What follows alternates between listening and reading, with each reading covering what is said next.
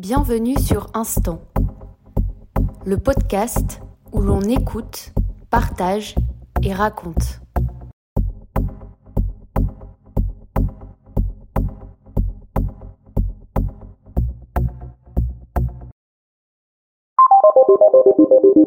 Danseuse, Lynn a découvert une seconde voie, celle d'énergéticienne. Cette pratique lui a permis d'avoir un regard différent autour du corps.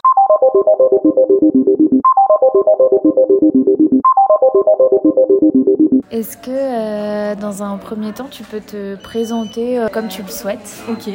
Alors du coup, je m'appelle Lynn, j'ai 23 ans, je suis française, je suis danseuse. Là, depuis 1 an et demi, enfin depuis juillet 2020, j'ai carrément arrêté la danse et je me suis formée dans les soins énergétiques, tout ça. Et voilà, ça fait 1 an et demi que je fais ça. Et là, depuis 3 semaines, donc aujourd'hui on est en mars, j'ai décidé de reprendre la danse à fond. Voilà ce que je fais. Ce qui m'a interpellée, c'est que tu passes de la danse aux soins énergétiques. C'est quoi qui t'a amené vers cette voie-là? Pourquoi les soins énergétiques? Alors du coup, j'ai une famille qui est déjà très dans la spiritualité, tout ça. Enfin, ma grand-mère était astrologue, ma mère est sage-femme et thérapeute dans tous les sens. Tout, c'est-à-dire qu'elle a plein de formations à son compte. Dans tous les sens. Oui. Disons que... Je sais pas, c'est tout d'un coup en l'été 2020, j'ai eu un peu comme la vie qui m'a proposé de faire une formation. Donc c'est ma mère, en gros, je dis la vie, mais c'est ma mère qui m'a dit, écoute, il y a cette formation d'ostéothérapie en octobre, ça a l'air super cool, ça peut être intéressant pour toi. Et moi, je me suis dit que ça pouvait être trop cool parce que c'est comme si ça me présentait l'envers du décor. Sur le corps, justement. Ouais. Et tu vois, moi, j'avais toujours eu l'approche de la danse et c'est moi qui allais voir mon ostéo pour qu'elle me répare. Ouais. Enfin, j'ai jamais été vraiment cassée, mais pour faire des check-up. Et là, justement, c'était intéressant d'avoir cette autre... vraiment l'envers du décor. Et c'est pour ça que je me suis dit, ça peut être hyper cool. Et en fait, une fois que j'ai mis un pied dedans, ça m'a... Tout d'un coup, j'ai enchaîné une autre formation, donc plus dans les soins vraiment énergétiques. Mm-hmm. T'as fait quoi avant ta formation pour que les personnes comprennent? T'étais dans la danse et qu'est-ce que t'as fait? J'étais à Codarts. À 17 ans, je suis partie à Rotterdam dans l'école de danse qui s'appelle Codarts et c'était très cool. L'école, c'est 4 ans et la dernière année, c'est une année de stage. Donc j'ai fait mon stage dans une compagnie qui s'appelle Scanes Dance Theater. Et qui est en Suède. Et c'était très très sympa. Merci beaucoup. Merci. Merci. Ça va faire du bien. Ça va me faire du bien. Ouais. Attends, je prends une gorgée. On a pris un petit thé glacé là. Ah ouais. Oh là là, il est tellement bon. Et puis voilà. Ensuite, je suis rentrée en juillet 2020 de Scanes, donc de la Suède. Je suis rentrée à Paris. Dans mon idée, je voulais absolument aller m'installer à Bruxelles parce que j'aime beaucoup Bruxelles comme ville. D'accord. Et puis ensuite, je me suis dit waouh, il y a peut-être un autre confinement qui va arriver et ça n'a pas loupé. Donc voilà, c'était mieux de rester à Paris pour quelques temps en plus. Ok. Tu peux nous expliquer la formation en fait, combien de temps c'est, comment ça se déroule? Du coup, ma formation de soins énergétiques, je suis encore en formation, mais je peux quand même pratiquer et c'est sur 4 ans. C'est à raison de 2 fois par an, il y a des sessions de 4 jours. 2 formateurs qui sont un couple, ils s'appellent Marc et Valérie. Si un jour vous écoutez ça, Marc et Valérie. Et voilà. Diga. Ouais, Diga, pas vous. C'est un peu comme des guides dans ma spiritualité pour moi, parce que toute cette formation, certes, j'apprends un métier, mais avant tout, c'est une grosse introspection sur moi. Ouais. Justement, je voulais qu'on en parle, en venir à ça, ouais. En fait, je pensais même pas à la spiritualité. Quand tu m'as évoqué le mot spiritualité, je me demande comment ça amène ça, en fait. Ouais. Du coup, ma vision de la spiritualité, c'est pas un truc un peu barré où on est tous là, wouhou, c'est génial. Enfin, si, je suis très dans la vibe, wouhou, c'est génial, mais il y a un côté très terre-à-terre, dans le sens... la spiritualité, pour moi, ça passe par faire la vaisselle. Genre, si tu fais la vaisselle avec amour et conscience, t'es grave dans la spiritualité. Si tu prends un thé glacé avec amour et conscience, voilà, c'est dans la spiritualité. Donc ça passe par tout, tu vois. Okay. C'est plus une approche de la vie où tu choisis de faire quelque chose vraiment en conscience. D'accord. Et conscience, c'est pas nécessairement une prise de tête, mais plus je sais pas comment expliquer. C'est comme si tu sortais de ta petite personnalité, de ton petit ego, de « oui, moi je veux ci, je veux ça ». Et tu te connectes vraiment à ton maître. En fait, chaque instant. Ouais, exactement, exactement. Être dans le ici et maintenant. Sais quoi, tu ça se ressent que tu es heureuse. Tu respires. Oh, non mais tu respires la joie de vivre vraiment. Ça me paraît pas du tout dingue que tu te sois lancée dans les soins parce que faut être vachement sensible avec l'autre personne, tout ça, à l'écoute et. Du coup, je comprends ce que tu veux dire par avoir conscience de « Ah bah là, je savoure un bon thé glacé, c'est génial, c'est trop bien. » Exactement, et c'est un tout. Peu l'émerveillement en fait, de chaque petite chose. Ouais. Et parfois, c'est un peu à l'exagération, mais parfois, je vois un petit oiseau qui passe et je suis là « Oh, incroyable !» Et en fait, en soi, ça pourrait paraître super anodin, mais te rends compte quand même la vie qui a créé un petit oiseau qui a des ailes, qui réussit à voler et à contrer la gravité. Je trouve ça fou, tu vois. Bah en fait, on est tellement à 100 à l'heure tout le temps qu'on oublie de passer, enfin de regarder. Le temps. Ouais. Je me suis formée, tout ça, et en décembre 2020, j'ai décidé de monter un peu mon entreprise et pour me donner une structure juridique pour pouvoir pratiquer mes soins. Et en fait, au fur et à mesure du temps, je me suis dit « Waouh, mais c'est fou, à Paris, la vie, elle est tellement à 100 à l'heure, comme tu dis, que ce serait bien d'organiser des temps de retraite pour les gens. » Et comme j'ai la chance d'avoir une maison de campagne juste à côté de Paris, je me suis dit « Je vais accueillir les gens chez moi, en fait. Et on va faire des méditations, on va faire des soins, on va faire des marches en forêt, et puis on va danser, on va rire. » Et ça va être cool. On va prendre le temps de prendre le temps, exactement. Et voilà, et donc j'ai fait, dans mon entreprise, je faisais des retraites. Ensuite, j'ai un peu arrêté ça, parce que je sentais que c'était plus le moment de faire ça. Après, je me suis formée dans ce dont je te parlais tout à l'heure, les consultations avec l'univers. Ouais. Et donc ça, c'est des trucs... Est-ce que tu peux nous en parler un petit peu ? Donc ça s'appelle les archives akashiques. C'est quoi akashique ? Akashique. Alors akasha, c'est un mot sanskrit. Donc le sanskrit, c'est une langue sacrée, langage sacré. Je sais même pas comment on dit d'ailleurs. L'akasha, c'est une énergie qui a pour fonction d'enregistrer tout ce qui se passe dans l'univers. Donc le champ akashique, c'est comme une espèce d'énorme trampoline qui sous-tend tout l'univers et qui enregistre tout ce qui se passe. Donc on a chacun nos archives akashiques, ce qui correspond un peu à la bibliothèque de notre âme. Donc là on n'est pas sur la bibliothèque municipale, c'est vraiment la bibliothèque cosmique et c'est invisible. Chaque bibliothèque renferme des livres et tous ces livres correspondent à une vie qu'on a pu vivre auparavant. Donc après ça c'est en fonction de chacun ses croyances. En l'occurrence moi ça me parle beaucoup ça. Cette bibliothèque elle est gardée par des gardiens, des bibliothécaires qu'on appelle les maîtres d'Akasha. Et moi je rentre en communication avec les maîtres d'Akasha. Par une certaine méditation, par un certain protocole. Et après, les gens posent des questions. Et en gros, les maîtres d'Akasha, donc un peu les libraires, répondent. Je reçois les réponses dans ma tête et donc je les dis à la personne. Et voilà, c'est assez particulier. J'ai fait ça parce que, encore une fois, c'est grâce à ma mère, tout ça. Elle s'est formée là-dedans et elle m'a fait une consultation. Et pendant ma première consultation, c'était un truc de fou, vraiment. Tu vois Harry Potter, il y a un moment donné où Harry Potter, il lance une formule au travers de sa baguette. Et en gros, il y a une espèce d'énorme lumière qui sort de sa baguette, qui fait une énorme tornade de lumière. Et c'est magnifique. Et c'est exactement ce que j'ai ressenti pendant la consultation. Il y avait une sorte de tornade de lumière, mais c'était tellement palpable. C'était vraiment un truc de fou. Et ça m'a transcendée. Vraiment, comme après un bon cours de danse où tu t'es donné à fond, où t'es vidé dans ta tête et t'es que dans ton corps, quoi. C'était exactement la même sensation. Et je me suis dit, waouh, c'est fou que je puisse trouver cet état au travers d'une autre pratique. En méditant en fait. En méditant. Et voilà, donc c'est pour ça que je me suis formée. Et au début, j'ai juste appris à ouvrir mes propres archives akashiques.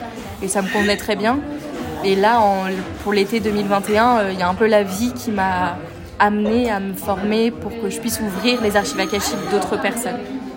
Et voilà, et donc maintenant je pratique ça depuis cet été. Et c'est un truc, j'adore faire ça. C'est vraiment, à chaque fois les personnes, elles sont tellement bien. Après, c'est une espèce d'apaisement de se dire qu'on est accompagné, qu'on n'est pas tout seul dans cette vie, que c'est quand même trop bizarre qu'on soit pratiquement 8 milliards sur Terre et on s'est tous levés un matin, on a dit il y a des gens qui vont à la maternelle, on va tous aller à la maternelle. Et on a été complètement presque déshumanisés et on a perdu toute conscience du sens de la vie. Et donc là, en l'occurrence, je suis un peu en train d'essayer de retrouver ce sens-là, ce sens de la vie. Okay. Et donc ça passe par toutes mes pratiques, par les soins, par les consultations des archives akashiques.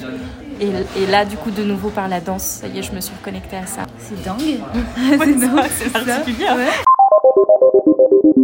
En fait, chaque personne reçoit un soin particulier en fonction de sa demande. Ouais. Et du coup, c'est, par exemple, ça va être plus, si on fait des catégories un peu pour les dépressions ou les douleurs, c'est plus quoi que tu vas faire, c'est des massages, c'est des touchés, c'est des... alors du coup, la structure du soin reste la même. Ouais. Donc en gros, très concrètement, les gens sont allongés sur une table de massage, voilà, et puis ils sont sur le ventre, et puis moi je mets un peu d'huile sur leur dos pour que ce soit toujours plus agréable, et puis c'est mes mains, je vais venir poser mes mains sur leur corps, et après je fais certains mouvements sur les corps, je reste un certain nombre de temps, ça se dit pas du tout, mais un certain temps, tout simplement. Et voilà, et disons qu'il y a plusieurs passes différentes, on va appeler ça les chorégraphies, il y a plein de chorégraphies de mains qui sont différentes en fonction de la pathologie. Quand je dis qu'il y en a plein, c'est qu'il y en a au moins 70-80 quoi. Et donc moi je les apprends toutes, donc c'est pour ça que ça prend 4 ans pour se former. Ouais. Et puis je vais faire une certaine chorégraphie en fonction d'un patient. Et après je pourrais pas trop expliquer ce que je fais très concrètement. Oui. En gros je vais travailler sur les corps subtils parce qu'on n'a pas que le corps physique. Ça c'est un truc on essaye de faire croire. Aussi. Ouais, c'est ça. Et puis on a aussi le corps éthérique qui est à peu près à 10 cm de notre peau. Et du coup c'est pour ça que quand quelqu'un s'approche, et quand quelqu'un s'approche trop près de toi et que t'es pas ok avec ça, c'est pour ça qu'il y a un truc un peu intrusif. Okay. Et parce qu'il rentre dans ton espace, il touche déjà ton corps en fait. Puis après on a d'autres corps à l'intérieur, le corps causal, le corps mental, tout ça.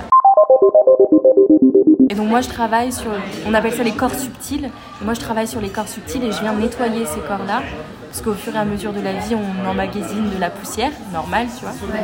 Et je viens faire le ménage. Je peux travailler sur le côté émotionnel, mais il n'y a pas que le côté émotionnel. Et voilà, c'est comme une libération, en fait. Et en général, les patients, ils reviennent ou une séance ? Ils reviennent. Ouais, parce que j'imagine que c'est quand même sur plusieurs séances que après tu ressens vraiment le bien-être. Exactement. Et en fait, c'est...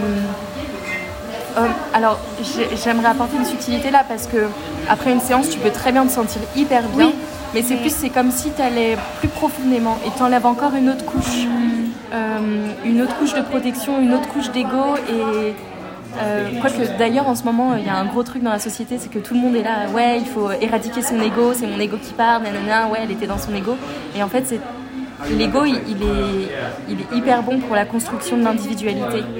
Et il est nécessaire pour qu'on puisse se construire et pour qu'on puisse se protéger, apprendre à interagir en société. Et donc c'est important de surtout... Oui, s'affirmer, exactement. Et c'est exactement le mot. Faut faire la différence en fait. C'est ça. Et juste de savoir c'est quand pas que c'est négatif. Exactement. Et c'est de savoir quand est-ce que c'est ton ego qui parle, qui cherche à te protéger, et quand est-ce que c'est ton âme qui parle, j'allais dire. Quand est-ce que tu te sens vraiment vibrer à un certain moment. Et voilà, c'est juste faire cette différence-là. Du coup, au début de chaque consultation, tu demandes un peu l'histoire de la personne. Oui, voilà. Oui, c'est ça que tu disais. C'est le suivi. Ouais. Voilà. Ah, oui, voilà. Et du coup, c'est pour ça qu'on fait ça sur plusieurs séances. Ouais. Souvent, c'est bien qu'il y a 3 semaines entre chaque séance pour vraiment laisser le temps au corps de se poser avec ça. Et oui, effectivement, sur la première séance, moi j'aime beaucoup prendre le temps et donc ça peut m'arriver d'avoir des consultations qui durent 2h30, 3h quoi. Parce que j'aime bien écouter la personne parler parce qu'on prend tellement peu de temps pour écouter les gens. Donc voilà, j'aime bien prendre au moins 1 heure pour que la personne me raconte. Ouais, c'est ça. Pour qu'elle me raconte un peu où est-ce qu'elle en est, où est-ce qu'elle se situe. Par rapport à sa vie professionnelle, par sa vie amoureuse, sa vie... ça se résume pas à la vie pro et à la vie amoureuse de la vie, mais voilà, tous les aspects de la vie, où est-ce qu'elle se situe avec ça. Et comme ça aussi, je vois un peu où est-ce qu'elle en est en fonction de ses croyances, si elle est dans un certain schéma, si... C'est pas que j'analyse, parce que j'aime pas trop être dans l'analyse, mais c'est plus apporter un regard bienveillant sur là où on est la personne. Faire la bonne manipulation. Oui, exactement, tout à fait. Ça peut m'arriver par exemple de me dire ok, à cette personne-là, je vais lui faire ce soin-là, parce que je sens que c'est ça. Et en fait, au moment où je pose les mains sur la personne, y a un autre soin qui arrive dans ma tête et c'est comme si l'âme de la personne me demandait « Non, c'est pas ça qu'il faut faire, c'est absolument ça, s'il te plaît, commence par ça ». D'accord. Et du coup, c'est assez particulier parce que donc, je change, je suis à l'écoute de ce que l'âme veut et donc je change en fonction de ce qu'il y a. Ouais. Mais du coup, en fait, ça t'a développé un sens de l'écoute incroyable. Ouais, assez important. Je crois que c'est quelque chose qui a toujours été un peu là. Par exemple, quand je suis avec mes amis, il n'y a aucun souci si je parle pas du tout et si j'écoute mes potes pendant toute la soirée, il y a vraiment... Je passe un très bon moment, pareil que si j'avais parlé, quoi. Ouais. Mais oui, effectivement, là, d'autant plus. Et surtout, les gens viennent me voir pour que je les écoute, quoi. Oui. Et donc, c'est important qu'ils soient présents. Ouais. Et tu sais, c'est vraiment une écoute qui est active. Je suis pas là pour entendre, en fait. Tu vas faire quelque chose pour... Ouais, c'est ça. Et même simplement par la présence, par mon positionnement, je peux, ça peut déjà être grandement libérateur pour la personne en face. On dit beaucoup, il faut méditer. Mais moi, par exemple, j'arrive pas à méditer. Ouais. J'arrive pas. Je suis très active tout le temps, j'ai toujours besoin de faire quelque chose, donc c'est très compliqué. J'ai trouvé la lecture, mais c'est pas méditer, parce que tu fais quelque chose quand même. Toi, j'aimerais bien que tu nous dises ton regard dessus. Pour toi, oui, il faut méditer absolument, et quels moyens on peut faire, ou alors... Bah non, c'est ok, y a d'autres formes. Enfin, j'aimerais bien voir ton regard là-dessus. Alors, j'ai un peu les deux approches. Bon, déjà, il faut savoir que ça, je vais pas très bien en parler parce que je suis pas biologiste. Mais on a une glande dans le corps qui s'appelle l'amygdale. Et cette amygdale, elle est là pour... en cas de stress, elle est là pour dire alerte, il y a du stress. Donc, genre alerte rouge, venez, on est actif. Sauf que dans la société dans laquelle on est aujourd'hui... Alors oui, attends, faut que je refasse une chose. Et ça se passe quand on est tout le temps dans un espace de détente. Enfin, pas de détente tranquille, mais juste la vie où elle est cool, où on prend le temps justement. Et donc l'amygdale, elle s'active que quand il y a du stress. Sauf que là, actuellement, on est tout le temps dans un perpétuel stress. Et donc l'amygdale, elle est en permanence activée. Et donc dès qu'on prend le temps de se poser et de méditer, elle va faire « mais waouh, c'est pas normal en fait, alerte rouge » et c'est pour ça qu'elle envoie du stress et c'est pour ça que parfois les méditations elles peuvent paraître hyper anxiogènes ou tout d'un coup t'es là mais putain je suis... Ouais c'est ça, et donc je dirais que ça peut être intéressant de persévérer et d'aller plus loin jusqu'à ce que t'habitues ton amygdale à lui dire en fait c'est ok, cet état là c'est censé être mon état en permanence quoi. Enfin, bon rien n'est permanent mais voilà t'as compris. Donc ça c'est juste un premier point et je dirais que il s'agit simplement d'être à l'écoute de soi, quel que soit le moyen qu'on trouve pour pouvoir faire le silence à l'intérieur de soi, il est bon. C'est juste, l'idée c'est vraiment de faire le silence à l'intérieur de soi et donc comme tu dis la lecture, tu fais pas vraiment le silence parce que t'as une stimulation extérieure malgré tout. Et c'est ok que t'en sois là aujourd'hui, parce qu'on a chacun notre temps. Donc je dirais que ça peut être intéressant de persévérer et d'aller voir un peu plus loin, de se fixer un challenge. Ok, pendant 30 jours, je décide de méditer tous les jours. Je prends 10 minutes. Soyons pas fous. Et si ça commence par 1 minute, ça commence par 1 minute et c'est déjà très très bien. Tu fais quoi ? Tu prends une application ou tu juste écoutes de la musique ? Ouais. Alors du coup, j'écoute pas de musique parce que ce serait de nouveau une stimulation extérieure. Ça peut m'arriver d'écouter des méditations guidées. En fait, ne rien écouter, c'est ça la méditation au fond. Après, ça peut être pas mal au tout début d'avoir une méditation guidée pour savoir où tu mets les pieds, connaître une structure, voilà, pour que ton mental soit rassuré un peu. Maintenant, je médite un peu toute seule. Je fais... ça peut m'arriver de me concentrer sur ma respiration ou simplement de me concentrer sur les bruits environnants et de voir que c'est là et que ok, je suis dans mon positionnement et les bruits ils sont à côté de moi et c'est ok. Ou quand il y a des pensées qui me prennent, de ne pas me laisser embarquer par mes pensées mais de revenir à l'instant. Je fais des méditations aussi où je vais où je me pose dans mon cœur, j'appelle ça méditation de centrage au cœur, où vraiment... j'imagine comme un petit jardin secret à l'intérieur de moi, au niveau de mon cœur littéralement, qui est un peu mon temple parfait, mon temple sacré, que moi qui ai accès à ça, voilà exactement. Et je sais que dans cet espace-là, j'ai accès à toutes les ressources nécessaires pour que je puisse m'épanouir dans ma vie. Ou si un jour ça va pas, je me pose dans cet espace et je suis là, ok, ça va pas, très bien. Viens, tu... viens, tu prends les ressources avec toi et accepte que ça n'aille pas et passe cette émotion-là, quoi. Voilà. Donc je suis pas non plus dans un mood où il faut tout le temps être positif, tout ça, pas du tout, c'est pas du tout l'idée. Il faut accepter ce qu'il est, en fait. Et juste d'être dans une... d'être en colère, mais en conscience, tu vois. Et tu vois, ça me fait penser à... ça relie vachement à la danse, parce que par exemple, aujourd'hui, tu vas être grave avec de l'énergie et tout, bah tu vas danser avec grave de l'énergie. Demain, tu auras moins d'énergie, bah tu danseras avec moins d'énergie. Et comment accepter ça et justement danser avec ça, trouver d'autres chemins, etc. Exactement, c'est tout à fait ça. C'est difficile des fois d'accepter ça. Je pense que ça relève aussi de toute une éducation qu'on a pu avoir où toute la société tourne autour de « faut faire, quoi qu'il arrive, il faut faire ». Alors que, bon, en ce moment, il y a un peu trois verbes qui sont beaucoup dans ma tête. C'est le verbe « être », le verbe « avoir » et le verbe « faire ». Et aujourd'hui, on est beaucoup dans le « faire pour l'avoir ». Et j'ai l'impression que, en tout cas dans ma compréhension aujourd'hui, ça changera peut-être dans 3 heures, mais il s'agit d'être. Et une fois que tu es, eh bien, tu peux faire. Et il y a l'avoir qui coule tout seul. C'est comme si l'être était oublié aujourd'hui, alors qu'il est tellement important. Et j'ai l'impression que c'est... Aujourd'hui, c'est plus grave si on perd son téléphone que si on a une jambe cassée, tu vois. Et bon, là, j'extrapole, mais voilà. Et donc, c'est juste de revenir à l'être, de revenir au soi. Chacun dans sa liberté et chacun dans sa manière... de faire. Et effectivement, la danse, c'est un super moyen de passer par le corps qui est tellement bon.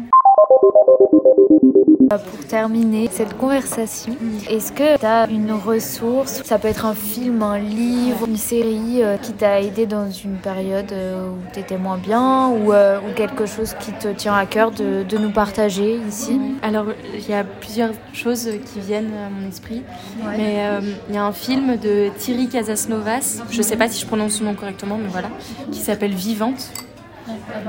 T'inquiète. Je crois pas que ça se coupe quand ça s'éteint. Ouais, non, mais imagine. Donc il y a un film de Thierry Casasnovas qui est sur YouTube qui s'appelle Vivante. Et ça, en ce moment, j'en parle très souvent parce que je l'ai vu il y a pas très longtemps. Et il est juste tellement inspirant. Et vraiment, si vous avez 1h43 devant vous, c'est vraiment un film à voir. Parce qu'il parle de l'hormèse, qui est la capacité d'adaptation. Et il dit que la santé, c'est pas l'absence de symptômes. La santé, c'est cultiver sa capacité d'adaptation. Et je trouve que c'est très juste ce qu'il dit dans ce film. Parce qu'aujourd'hui, on est beaucoup dans il faut sortir de sa zone de confort, il faut sortir de sa zone de confort. Et moi, c'est un truc qui m'a paru toujours un peu aberrant. Parce que non, si tu sors de sa zone de confort, t'as peur, en fait. Juste ton cerveau reptilien, il est là, bah fuis, cours. Et j'imagine qu'il s'agit plus d'élargir sa zone de confort et donc de travailler avec sa capacité d'adaptation. Et... Oui, en fait, c'est un peu la même chose, mais step by step. Exactement. Et c'est se donner le temps. Oui. Et je trouve ça hyper important. Donc, vraiment Vivante, c'est un film incroyable. Et il y a un autre... Comment ça s'appelle ? Un livre... qui s'appelle Initiation, que je suis en train de lire en ce moment. Bon, là, c'est plus un livre qui parle de spiritualité. Et on suit l'histoire d'une femme qui s'initie, qui, sur son chemin initiatique vers ce que j'appelle la spiritualité, mais on pourrait très bien dire l'univers, la vie, vers son être à elle.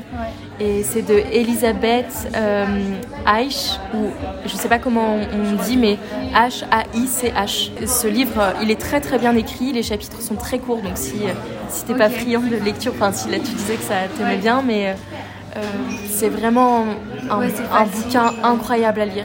Et je crois que c'est un bouquin de toute une vie. D'accord. On peut le relire genre 20 fois et on comprendra des choses différentes. C'est les deux choses qui me viennent. Après, j'en ai plein d'autres, mais je pourrais vous parler toute la vie. Voilà. Mais Vivante et Initiation, ce sont deux très belles œuvres d'art. Super. Pour terminer, est-ce que tu as un mot, une phrase ou quelque chose que tu aimerais partager, dire à nos auditrices et nos auditeurs ? Soyez, peu importe tout le reste autour, l'autre n'est qu'un pion dans votre vie et c'est pas du tout égocentrique de penser ça. C'est juste que On est là pour notre développement, on est là pour notre épanouissement. Et le bien-être, c'est pas du tout futile. Au contraire, plus t'es bien à l'intérieur de toi, plus tu rayonnes, plus tu peux... plus les autres autour de toi vont mieux. Et si chacun pouvait faire une introspection... Ouais, exactement. Si chacun pouvait faire une introspection sans se prendre la tête, mais juste regarder avec honnêteté ce qui se passe à l'intérieur de soi, peut-être qu'on n'aurait pas de guerre avec Poutine aujourd'hui. Merci beaucoup en tout cas. Merci à toi. C'était trop cool. Cette discussion. Merci.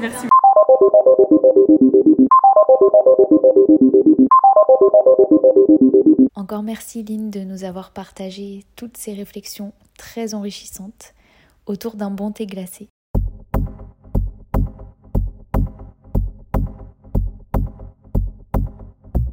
Merci d'avoir écouté cet épisode. N'hésitez pas à le partager ou à me faire un retour. À bientôt sur Instant.